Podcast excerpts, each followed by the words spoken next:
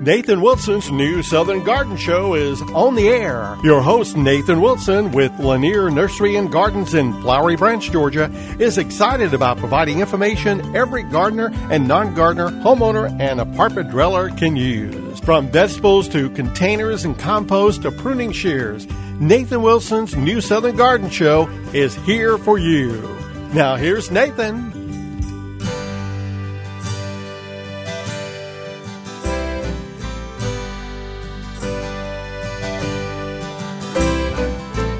Well, good morning, gang, and welcome to New Southern Garden. I hope you have not forgotten about me because I, I've been missing you for the past couple of weeks. Of course, I should have mentioned this three weeks ago on the last program we've had, but this is the autumn season, the fall season. And of course, the fall season is not just the best time to plant your shrubs and trees and perennials and all that. No, it's also it's also college football time. and so, of course, we have not been together because we've had some ball games, some early ball games. So, just as a reminder, and I try to do this every fall season, I just didn't catch it in time we will not have new Southern Garden programs on those days which the University of Georgia's football team is playing an early game. All right? now, you know, we've got to have football, right? We've got to have it. It's as American as gardening itself. But if on those particular Saturdays you find yourself longing for other kind of discussion, like planting pansies and growing fall vegetables, digging holes and getting your hands dirty. Well, of course, you can listen to New Southern Garden on demand every Saturday of every month. As a matter of fact, every day of every month and every hour of every day at newsoutherngarden.com. That's the show's website, and of course, in addition to being online at newsoutherngarden.com, our program is also on the podcasting apps like Apple Podcasts, Google Play Music, etc., etc. Just find your favorite app and give it a listen, especially on those days when I won't be with you. but of course, we've got a few weeks until another early UGA football game, and we're going to talk all things gardening. Now, we need to pick up where we left off in September, because it was September when we last talked. We were talking, or we were getting close to the end of the month. And of course, the end of the month here on New Southern Garden is when we answer your questions. We go to our mailbag, our mailbox, and our email inbox, whatever, and we grab the questions that you've sent us. And so we are behind answering last month's questions. But you know, folks, there is no better time than the present. Let's do it today. So we've got a big show for you. We've got some questions actually from far away. We've got questions from Louisiana, who's listening on the podcast, and Kentucky, who's listening on the podcast. So we're going to talk a little bit about fall vegetables, uh, beets, which of course we did do a couple of shows about planting fall vegetables uh, a few weeks ago, and uh, we did not talk about beets. So it's very timely that this question was submitted this month, so we can at least discuss beets. Now, depending on what part of the world or part of the country you're listening in, part of the South you're listening in, I should say, you may or may not be able to sow beets right away. I think most of the South could, though, and especially this question from Louisiana, where it's probably nice and warm, nice and warm. Well, heck, I mean, we've had how much, how much nice weather this week. If you talking about weather, we should mention that. Talking about weather, it's been generally warm in the 70s, right here in the uh, Northeast Georgia mountains, but it's also been dry? No, no, no, no.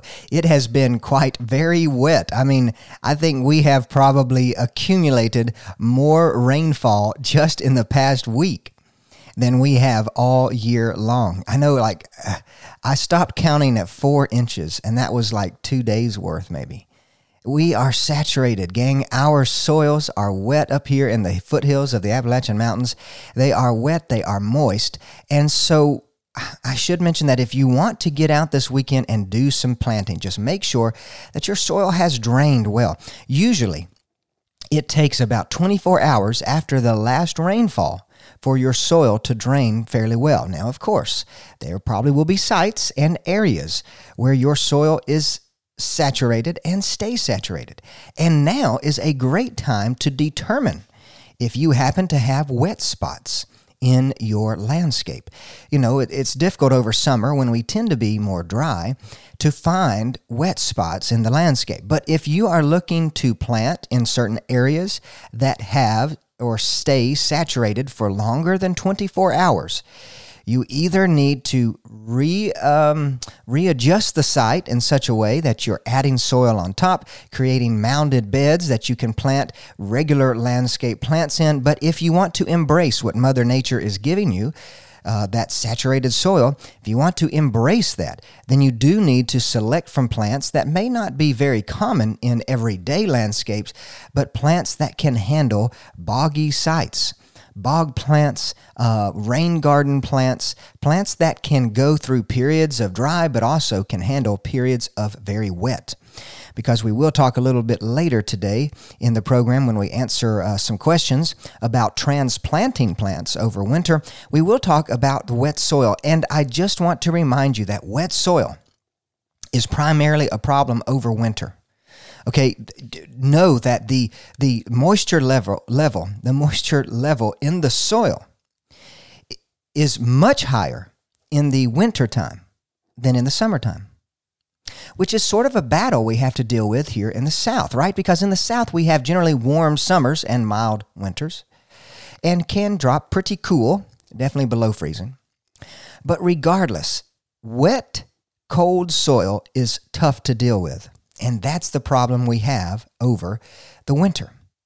But on the other hand, what is our battle? Dry, hot weather in the summer.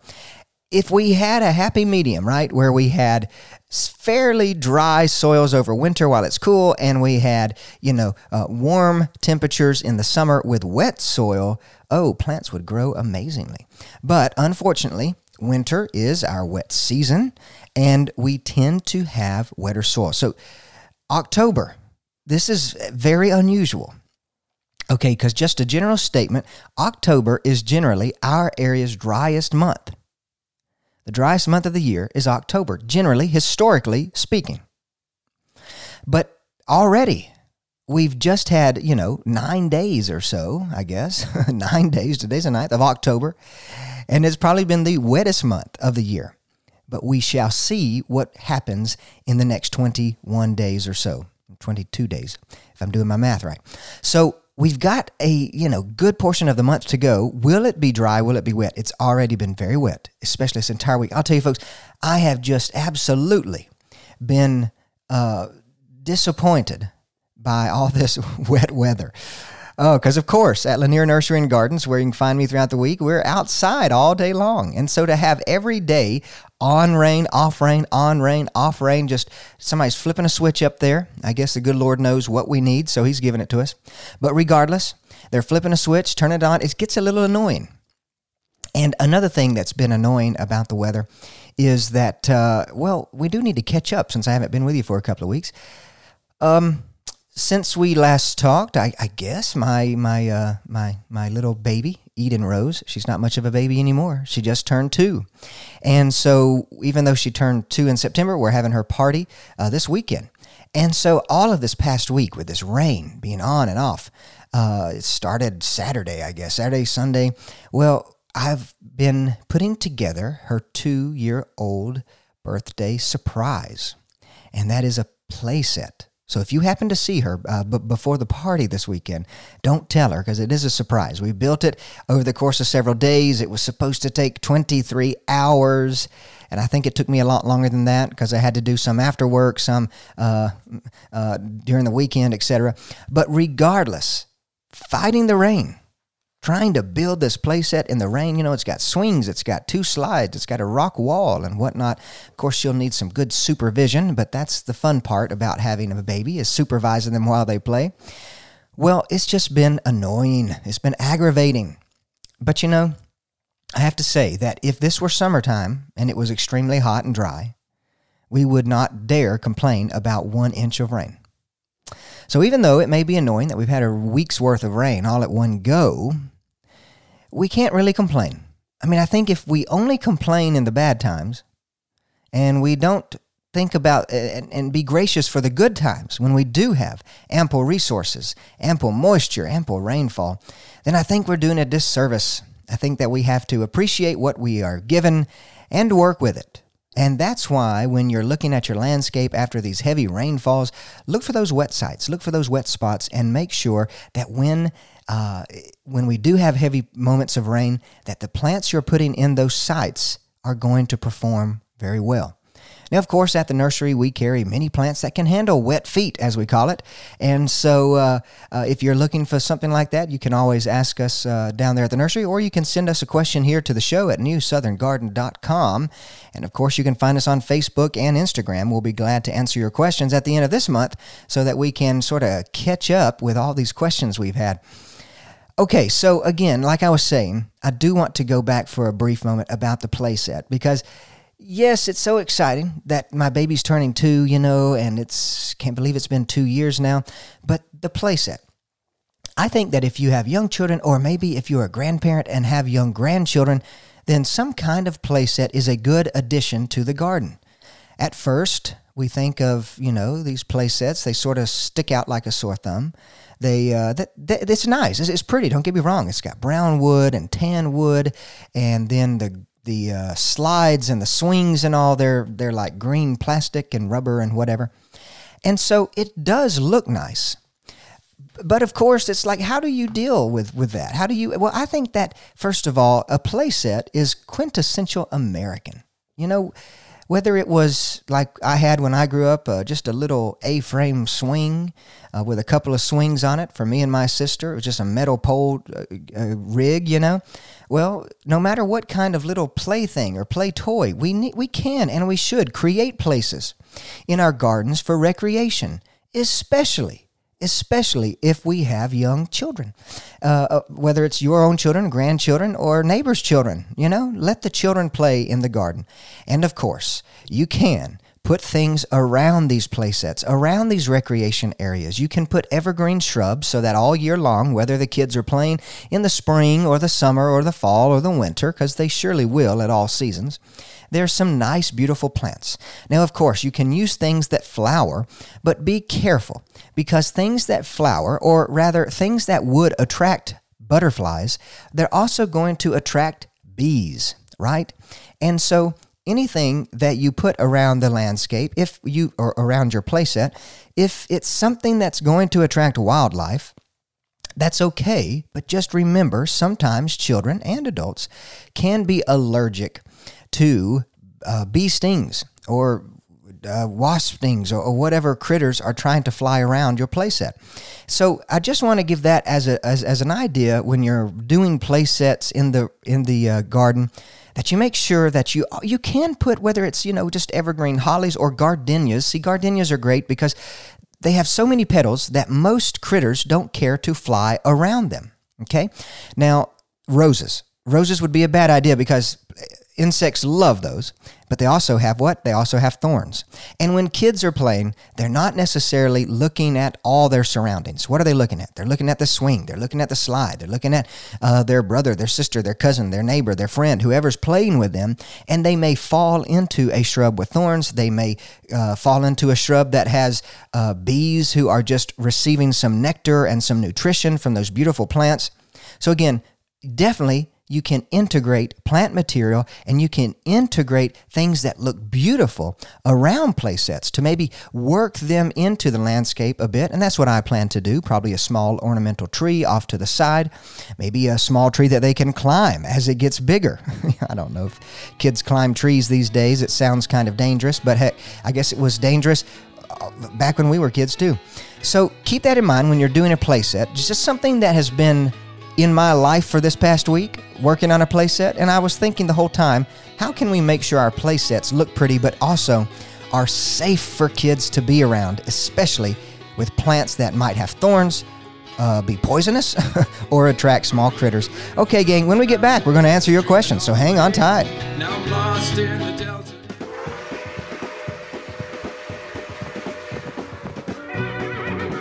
Hey gang, do you sometimes feel like you are riding a lonely trail while gardening, all alone with no one to join in the fun? Well, join the new Southern Garden community today and find peace of mind by sharing your experiences, whether they be poor ones or successful ones. New Southern Garden is on Facebook and Instagram, so I'd love for you to friend, follow, like, share whatever it is we're doing these days. Also, you can check out our website at newsoutherngarden.com where you can not only find every episode of the show ever, but you can also send us a question via our Contact Us page. It's never fun gardening alone, so get social with the New Southern Garden family and let's grow well.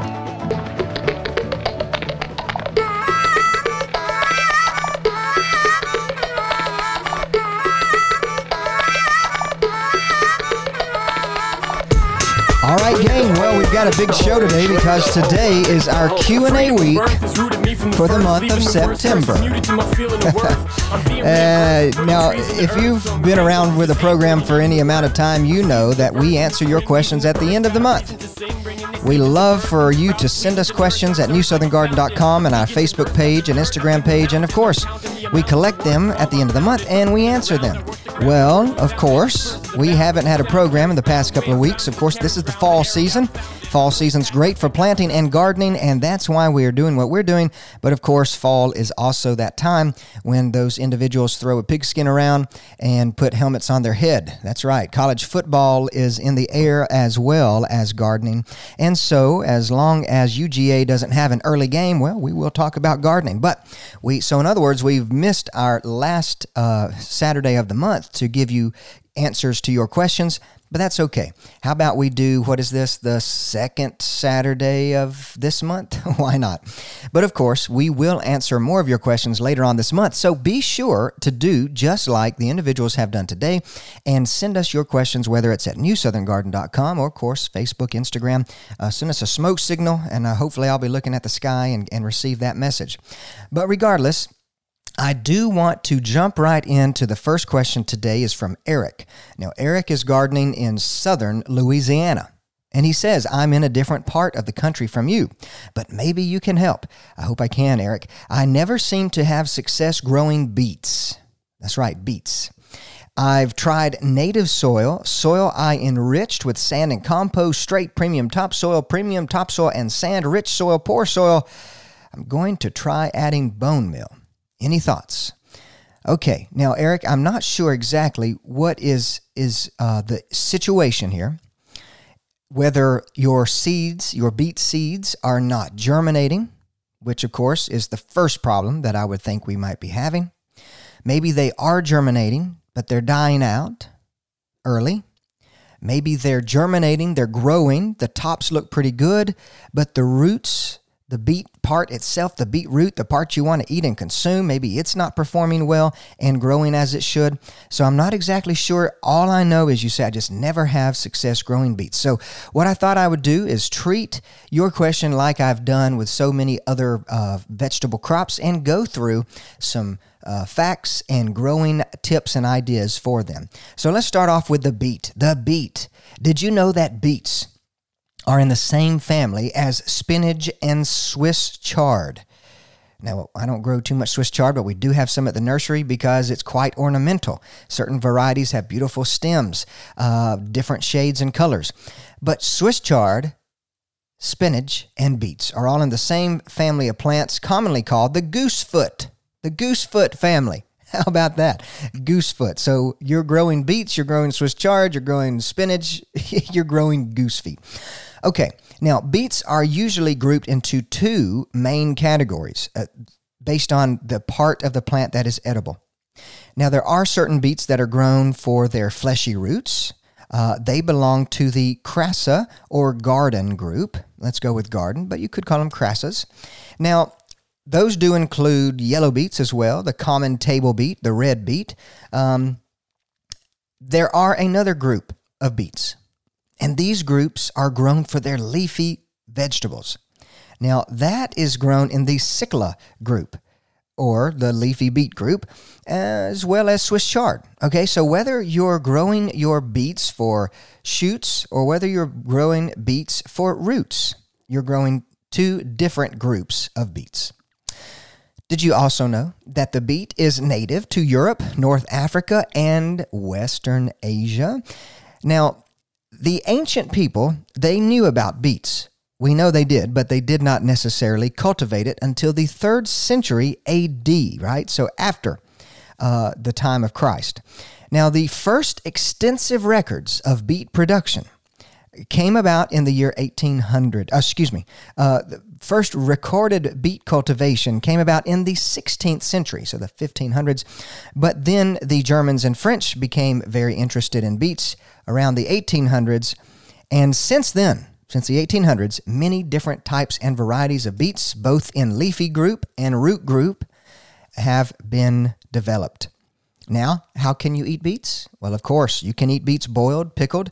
You can use them served in salads. You can serve them in salads.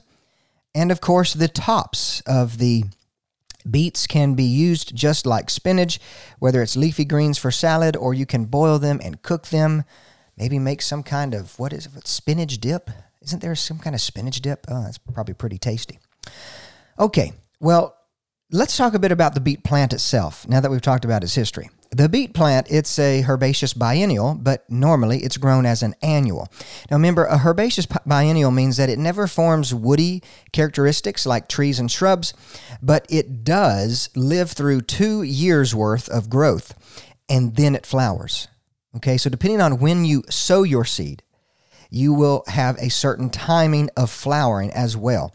The first year, you're really developing two things the leaf growth and the root growth.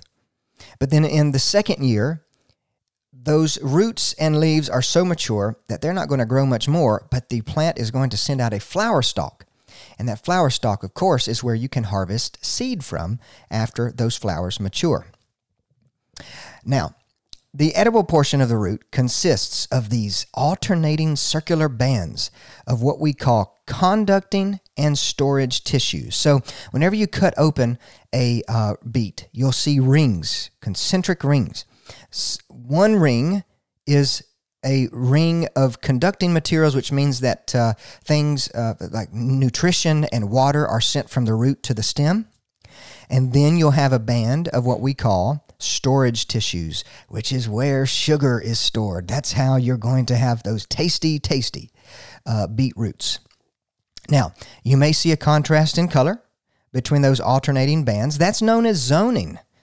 Uh, I didn't really know that until I started doing some more research on beets, but zoning is this alternating band. So whenever you see varieties that vary greatly in that zoning pattern, some may have more conducting tissues and less sugar tissues or storage tissues. Well, those, those may not be as sweet, not, not, not as tasty.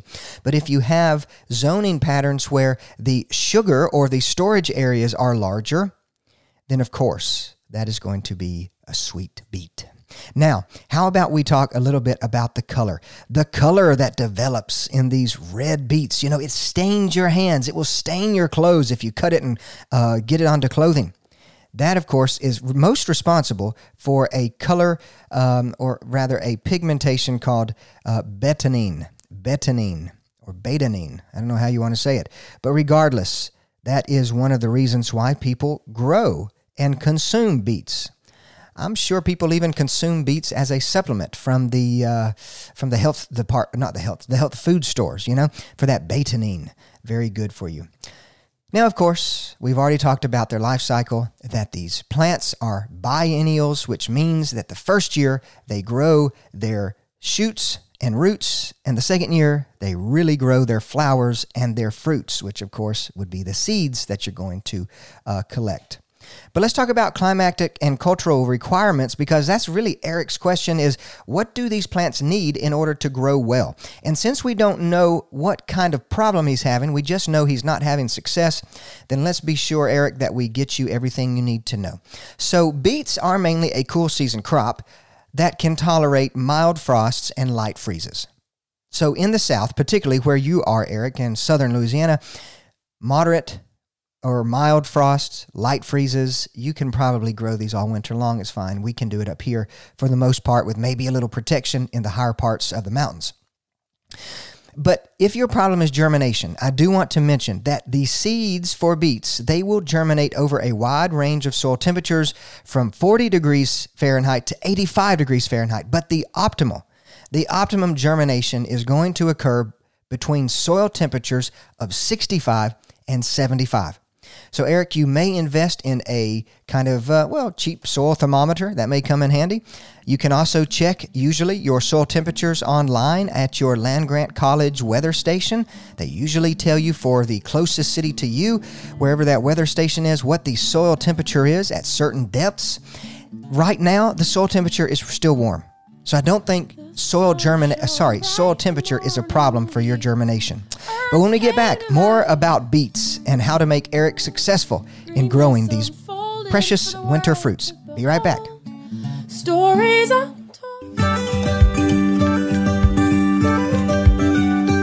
Nathan Wilson's new Southern Garden Show is on the air. Your host, Nathan Wilson, with Lanier Nursery and Gardens in Flowery Branch, Georgia, is excited about providing information every gardener and non gardener, homeowner, and apartment dweller can use. From vegetables to containers and compost to pruning shears, Nathan Wilson's new Southern Garden Show is here for you.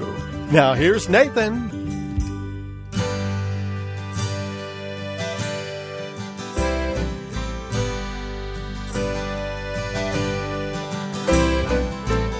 Well, gang, uh, welcome back to New Southern Garden. I think I misspoke on my way out last segment. I said that uh, we're going to help Eric grow these delicious fruits, these wintertime fruits.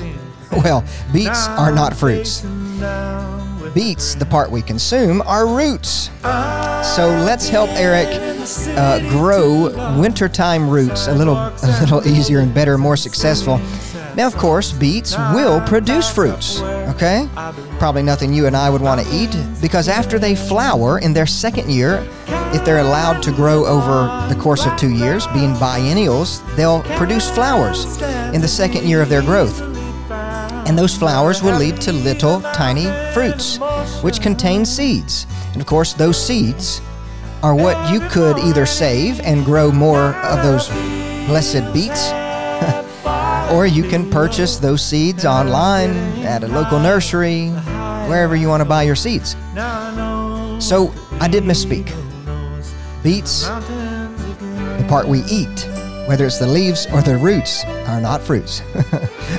they are definitely vegetables.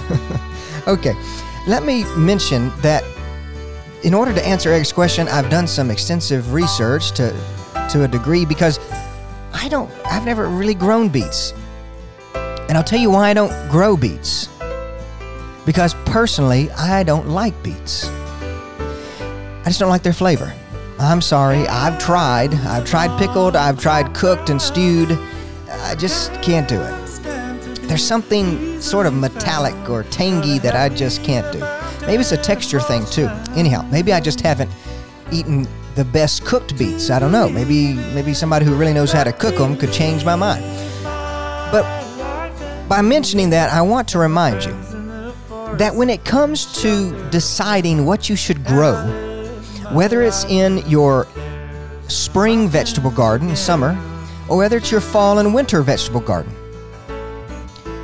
the, the biggest factor determining what you should grow should be do you eat it?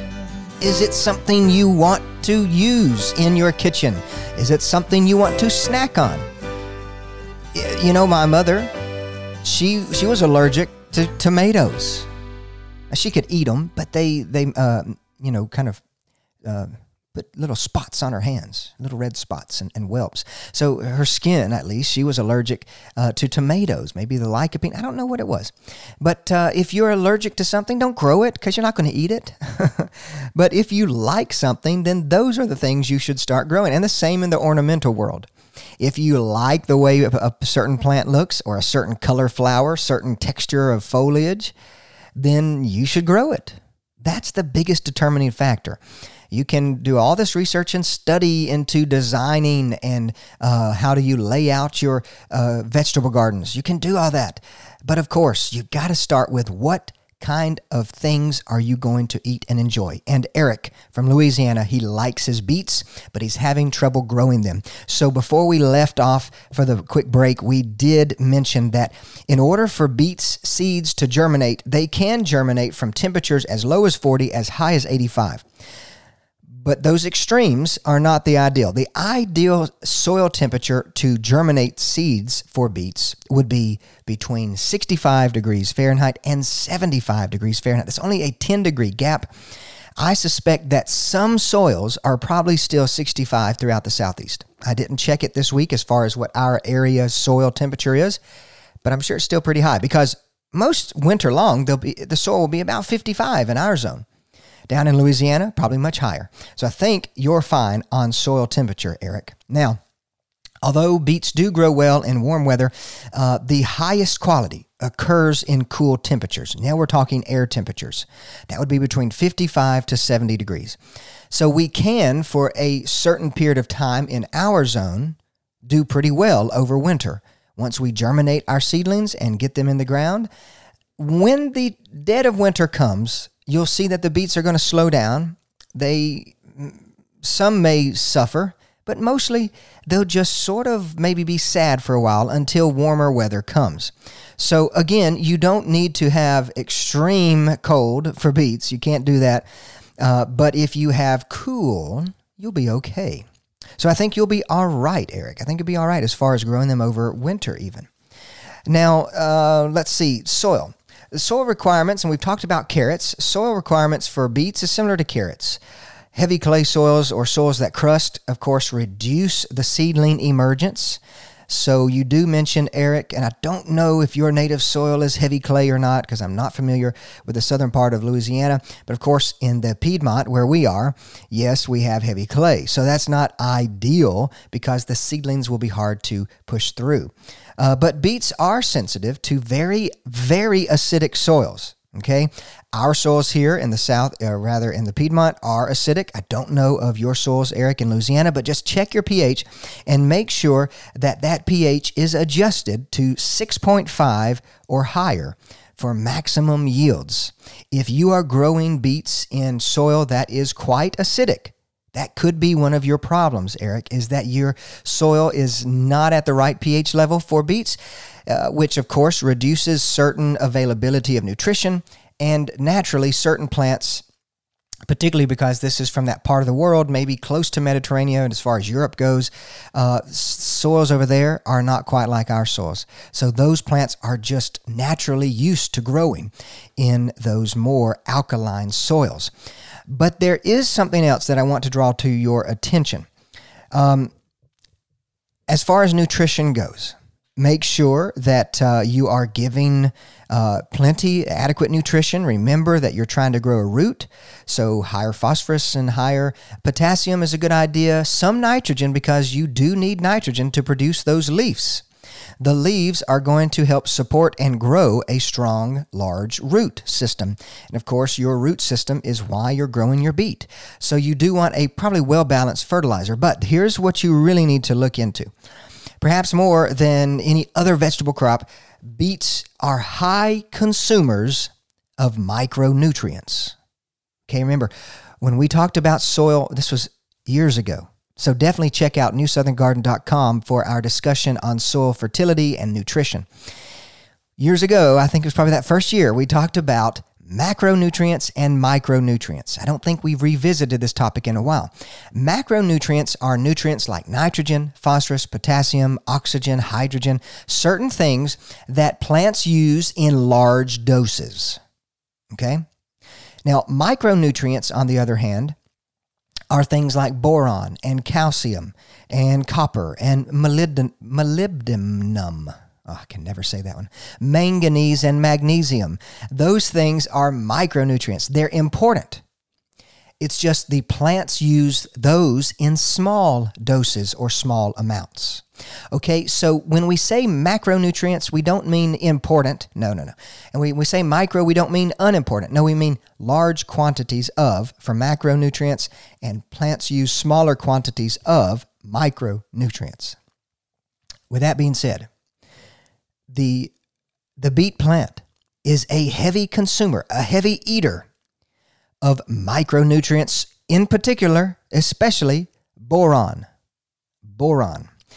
Now, a deficiency of boron in your beet plant may result in a physiological disorder called black spot. Now, that makes the roots unfit for canning and even fresh markets. And it could, of course, even cause the plant to be uh, not so healthy, just in general. So, again, Eric, I don't know what you're seeing, but so far we've talked about germination. We've talked about you know soil temperature, air temperature. Uh, soil pH has got to be a bit more alkaline rather than acidic. And now we're talking about micronutrients. Micronutrients could be a problem. Uh, def- deficiency in boron, in particular, could be a an, an issue. And you, of course, how, how do you correct this? Well, you provide the plant with boron. Well, sometimes you will find small amounts of boron in general purpose fertilizers. Just be sure when you're looking on the label or the back of the can or back of the box of that fertilizer product, look at all the micronutrients that are in there and see if boron is listed. If boron is not listed, then you can use what is it called? It's called a 100 mule borax. No, that's not right. 100 mule borax. Anyhow, borax. Go into the grocery store Yes, you can use borax, which is a cleaning agent, but borax is a form of boron or has a form of boron that plants can use. And it's appropriate. We've been using 100 mule, I think that's what it's called 100 mule boron, borax. Anyhow, borax, there are probably several different uh, providers or manufacturers of that, but you can use borax. Now, you do want to be sure that you have your soil tested, Eric, because you may have boron in the soil. But you can test by taking your uh, your planting media to your land grant college, university they should have the uh, soil testing sites or just call your county extension agent, rather, your county extension agent, and he can test for this because you don't want to apply too much borax or boron. You don't want to apply too much nitrogen, really. But we do want to make sure we have enough of these nutrients for the plant to use. Now, other important micronutrients, because like I said, even though uh, the beet plant needs heavy amounts or more amounts of boron than most plants micronutrients are very important for it. Things like iron, and manganese, and copper, and molybdenum. I think I said it right for a change. But uh, those are important as well. Again, usually plants need small doses of these. But if they're absent, if your soil does not have these micronutrients, then your beet plants may not be very successful. All right, now, as far as producing this crop, I want to make just a few more notes. Of course, we normally propagate this plant by seed. We just plant the seed uh, in the soil. Can be usually planted about one half to one inch deep, the seed itself. Can be planted in rows 12 to 24 inches apart. And of course, the uh, if you're growing large amounts of them by the acre, you could use up to 8 to 8 to 10 pounds of seed per acre. If you're doing a small bed, then you don't have to worry so much about that. Uh, but regardless, you can uh, plant these in high density plantings for maximum yields, but overcrowding can result in small roots with flat sides where they start touching each other from being overcrowded. So, if you're looking for larger roots, just uh, thin them out, give them space as they come about, and make sure they have, well, depending on how large of a beet you're looking for, make sure they have plenty of room for those shoulders of the beets to grow uh, in a circle, 360, right? So, if you want larger beets, Give them maybe four inch diameter uh, or five inch diameter spacing. Uh, hand thinning is a way to do it. You could use a hoe, of course. You can pluck them out, pull them out. Uh, but regardless, the interesting thing is that beets can be planted four to six weeks before the average last frost in the spring.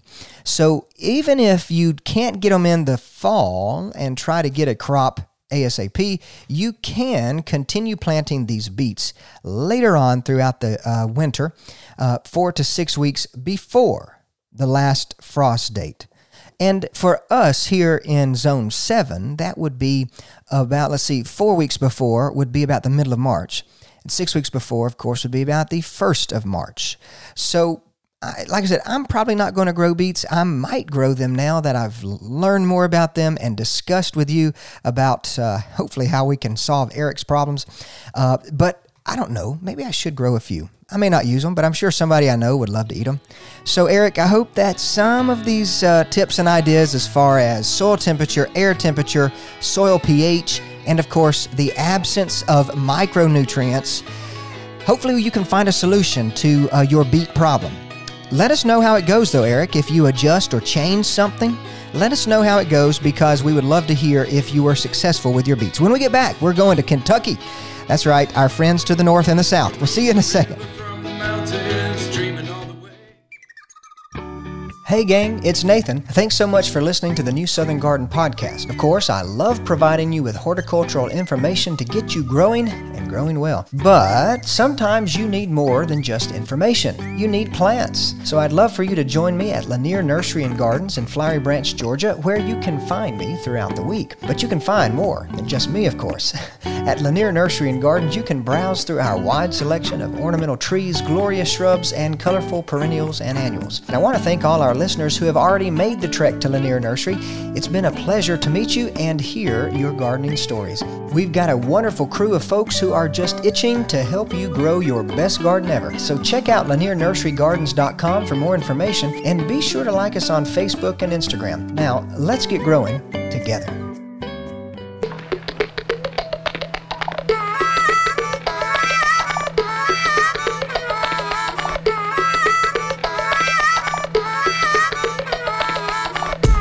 All right, gang. Well, of course, we are here in the last segment of our show today, and it's sort of a bittersweet thing because I know that at the end of the show, of course, you'll be able to get out and start growing things. You'll be able to get out, hopefully, you know, with with a, have been having a rough week with weather. Maybe you'll be able to uh, enjoy this weekend uh, with not too many side effects. But of course, it does come down to the last line of our show. And that's just uh, the reality. We haven't been together for a couple of weeks because I'm going to remind you one last time that, of course, when uh, the fall comes, so does those those football games. And with that in mind, the football games. Uh, I think we've got a good three weeks, is what the uh, what Mr. Producer is telling us. So we'll be able to enjoy some gardening for the next three weeks, then have a break or so. But uh, today we've been answering your questions. This is our Q&A week for September since we've been uh, pushed back a bit because of football. No problem though. We've been answering questions about growing beets. We appreciate Eric. He's down in the southern part of Louisiana, but he's listening to the program uh, via online. And he did ask about beets, so we give him some ideas and tips. There's one last little bit that I want to uh, address that I should have addressed in his questions. Uh, Eric says he's going to try adding bone meal to his uh, beet production to see if that helps. Look, uh, it's it's no problem. Bone meal is an organic fertilizer that uh, does have a little bit of nitrogen, but really uh, heavy amounts of phosphorus. And I think that's fine, Eric. Using uh, bone meal as a fertilizer is great. It's going to improve your soil health, but also it's going to provide your beet plants with more phosphorus, which are going to sort of help stimulate root systems. So, like I said in uh, the discussion last segment, definitely definitely using something that is higher in phosphorus and potassium will help stimulate root growth and overall health. But of course, having a bit of nitrogen, which bone meal does, is not a bad idea. So I think you can use bone meal, but I'm more concerned about those micronutrients that you need to source. Okay, next question, because we are running out of time, of course, is we go to Kentucky. We go to Kentucky, uh, zone 6B. Thanks for including that, Martha. Uh, Martha in Kentucky, Zone 6B. She says, Hi, I just listened to the Perennial Gardening series, so thanks for listening online. Uh, Martha, I loved it. Thank you so much for putting all of that together. Glad to hear you enjoy perennial gardening, Martha. Uh, we are moving to a new house next spring, and I want to take all of my perennial plants with me, of course. yes, I currently have some snapdragons, echinacea, and coreopsis. I also have some flowering tobacco that somehow came back after last year. I have an herb bed that I'd also that I'd also like to transplant. There's oregano, mint, rosemary, lavender, sage, etc. Everything is one to two years old. And of course, she mentions uh, she's in Zone B, uh, Zone 6B in Kentucky. My question is Should I wait to dig them up in March and April and put them right back in the ground at our new house? Or should I get them out of the ground this fall? Put them in pots in my cold frame, then plant them in when we move. The cold frame is not too big. I'm thinking the latter because you mentioned fall being the best time to transplant and separate, but I didn't know how potting it through winter would go. Thank you so much for your time. I'm so glad I found the podcast. Uh, I will be a regular listener from now on. Thanks, Martha. We appreciate that message and your question. Now let's jump straight to the point, Martha. Yes, you are moving houses, so you've got to take these precious plant babies with you. After all, you've had them for one to two years, just like I've had Eden Rose. I couldn't live without her. She's my two year old daughter, right? So I've got to get out here and uh, we've got to take our plant babies with us. So I don't think, Martha, that you've got any problem doing some now and doing some in the spring. Okay, you could wait if you have time in the spring. I know you'll be moving. So you'll have to pack up your house and move boxes and re and unpack and all of that. We did that last year, so I know that's hectic. So if you don't think you'll have time to do everything in the spring, you can do some now, especially since you have a cold frame. Because I'm going to uh, mention the reason I would wait on some now. The reason I would wait on some now is because if we are going to have a winter that is wet and cold, if the soil is cold when you do these activities and the soil is wet when you do this transplanting or digging out, you are damaging root systems, okay? And if you put those damaged root systems in a pot just out in the exposed elements, those pots will stay cold and wet and they'll freeze and those new those damaged roots may not heal so well and you may have higher rates of loss due to rotting and things like that. But if you've got a cold frame, and Martha, you do. You say it's not too big, so you may not want to fill it up with a whole bunch of pots, but you could take some things to alleviate having to do all the plants in the spring. You could take those pots now while it's still fairly warm, put them in with some nice potting mix into a pot, and then place those pots in the cold frame. And that cold frame will protect the plants from uh, high, sorry, from low temperatures, lower temperatures. Now, most cold frames are probably going to uh, be as cold as it is outside sometime over the night in the winter. You see, so it's not a long-lived solution as far as a, without adding extra heat. Uh, your cold frame will be as cold as it is outside, but not for as long as it would be if that pot was left outside. So the only reason I would say, uh, Martha, to do a lot of plants now, this time of year, is if you don't think you'll have the time to dig them out before the new homeowners show up. okay? Now, the reason I would encourage uh, you to move things in the spring, late winter, early spring, directly where they need to go is that the soil will be come be, be, will start becoming warmer. Rather like now the soil is getting cooler but the soil will be warming up and air temperatures will be warming up and the plants are transitioning into a different kind of growth pattern. Right now the plant is going sort of uh, kind of reverting to the root system but you'll be damaging the root system right now.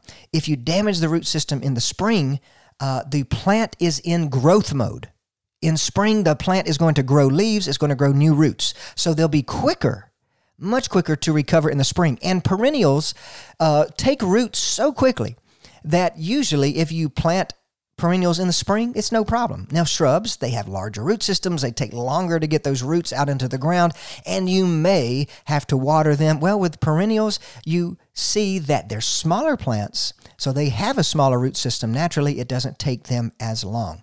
So, yes, uh, I would wait, though, for my herbs. I would wait on spring for sure. Whether, whether you do some perennials now, that's fine. Uh, you know, snapdragon's probably not a problem. They like the cooler weather. Echinacea, you may wait on. Coreopsis, you may wait on. But uh, oregano, rosemary, lavender, sages, these are all Mediterranean plants. And they are not going to like wet, cold feet by any means. So if you do uh, do any herbs, be sure they're protected in your cold frame over winter. But otherwise, if you've got time, Martha, in the spring, just dig it all out when you're moving and take it with you. Plant it directly where you want it at your new place, and you should see wonderful growth. And while you've got them dug up, if your echinacea are large masses, feel free to divide them. If your coreopsis is in large masses, feel free to divide those. Make more plant babies to take with you to your new place. Congratulations, Martha, for getting uh, getting into another season phase of life. We appreciate your question. And if you have questions for us for later this month, feel free to send them to us online at newsoutherngarden.com on Facebook and Instagram. And of course, for New Southern Garden, my name is Nathan Wilson, here to answer your questions and give you inspiration in gardening. Uh, we hope you have a great weekend. We'll see you in uh, one week's time.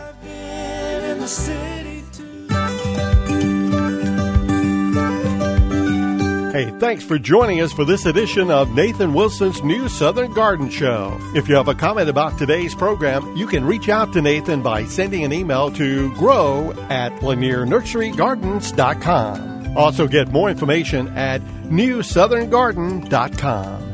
Join us next Saturday on Local News Radio 93.9 FM and AM 1350 for Nathan Wilson's new Southern Garden Show.